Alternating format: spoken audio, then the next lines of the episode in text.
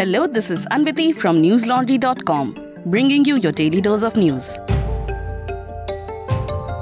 Today is Friday, the 12th of August. In light of the rising COVID cases this month, the central government has asked states to ensure there are no large gatherings for Independence Day celebrations and that everyone follows COVID protocols. Additionally, all states and union territories are supposed to carry out a Swachh Bharat campaign at a prominent location of each district in a state and union territory and carry out a fortnight and a month long campaign to keep it Swachh through voluntary civil action. The country has been recording an average of 15,000 COVID cases per day.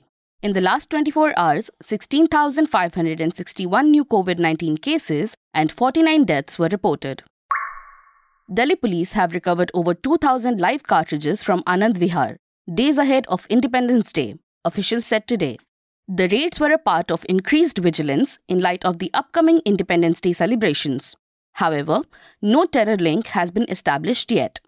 East Delhi police had received info from an auto driver on August 6th about two people with heavy bags in the Anand Vihar area. A total of six people have been arrested so far. Police said that the accused appeared to be a part of a criminal network.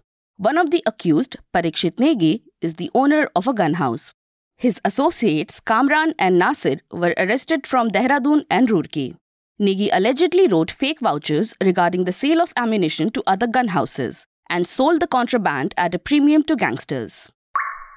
A migrant worker from Bihar was shot dead by suspected militants in Kashmir's Bandipora district, police said today. The incident took place around midnight Thursday. According to the police, militants fired at him at the Sodnara Sambal area in Bandipora, leaving him injured. He was taken to a hospital for treatment, where he died. The victim, Muhammad Amrez, hailed from Bihar's Madhepura district.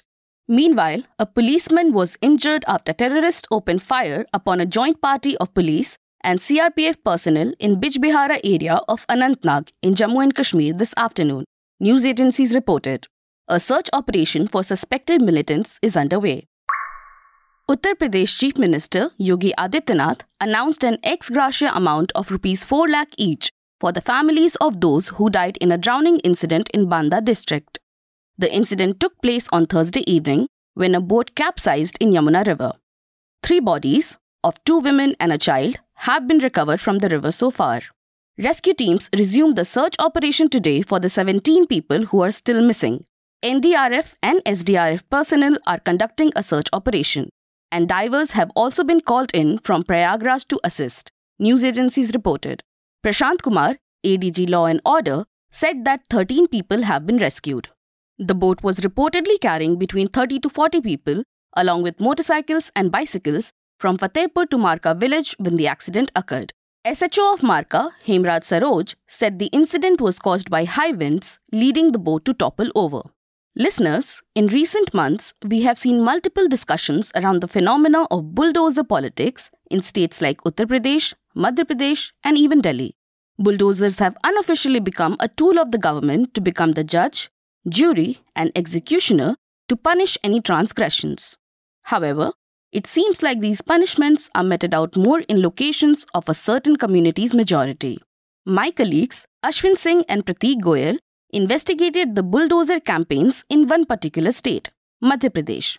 Read their report titled What's Fueling Shivraj Chauhan's Journey from Mamaji to Bulldozer Mama on newslaundry.com to learn more about how ideological commitment political compulsions, and a laudatory media have solidified the bulldozer politics.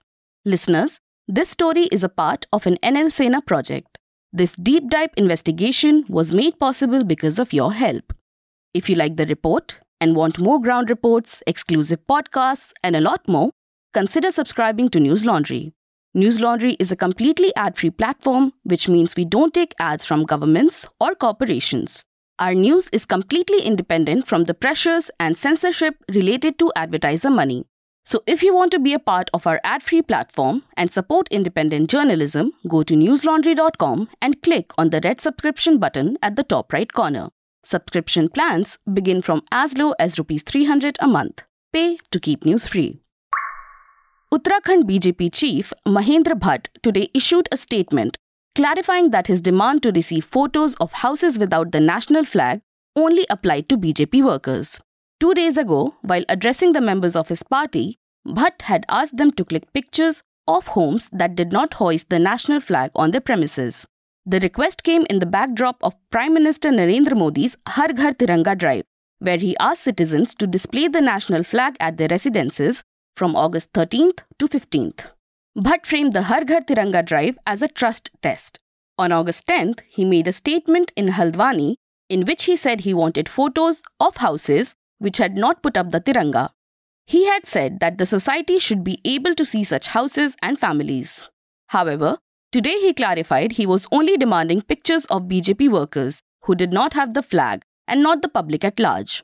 According to news agencies, he said he wanted all BJP workers to respond to the PM's call. A video of his demand had gone viral on social media, drawing criticism from members of the opposition. He added today that it was his firm belief that whoever feels for this country will not hesitate to unfurl the national flag at their home, and asked why any Indian should have problems with it. Former US President Donald Trump has said he will not oppose the release of the warrant that let FBI agents search his Mar a Lago home earlier this week. In a statement, Trump claimed he supported an immediate release of the warrant, but reiterated that the search was unnecessary and politically motivated. The FBI had raided Trump's home as a part of investigations into whether the former president removed classified records and sensitive material from the White House. Citing sources, Washington Post reported that documents relating to nuclear weapons were among the items FBI agents were looking for at the house. New York Times reported that the Mar-a-Lago search was a part of an effort to account for documents said to relate to some of the most highly classified US programs. The Justice Department has not yet revealed the motive behind the raid in detail officially. The US Department of Justice had made a rare request to a Florida court to unseal the warrant and if the permission is granted, the documents of the investigations will become public. Earlier, Attorney General Merrick Garland revealed he personally approved the warrant for the search. Until now, the Justice Department has followed its normal practice of remaining silent during an active investigation, and documents such as search warrants traditionally remain sealed during a pending investigation. The searches conducted earlier this week were the first time in American history that a former president's home had been searched as a part of a criminal investigation. Alphabet Inc.'s Google unit by ordered by Australia's federal court to pay 60 million Australian dollars in penalties for misleading users on the collection of their personal location data, Australia's competition watchdog said today. The court found that Google misled some customers about personal location data collected through their Android mobile devices between January 2017 and December 2018. According to Reuters, the users were made to believe that the location history setting on their Android phones was the only way location data could be collected by Google. However, the Australian Competition and Consumer Commission said a feature to monitor web and applications activity also allowed local data collection and storage. Proceedings against the company and its local unit began in October 2019. The ACCC believes that 1.3 million Google account users in Australia may have been affected. In an email statement, Google said it had settled the matter and added that it made location information simple to manage and easy to understand. That's all the news we have for you today. Have a great day or a good night, depending on wherever you're listening from. See you tomorrow. All the News Laundry podcasts are available on Stitcher, iTunes, and any other podcast platform. Please subscribe to News Laundry. Help us keep news independent.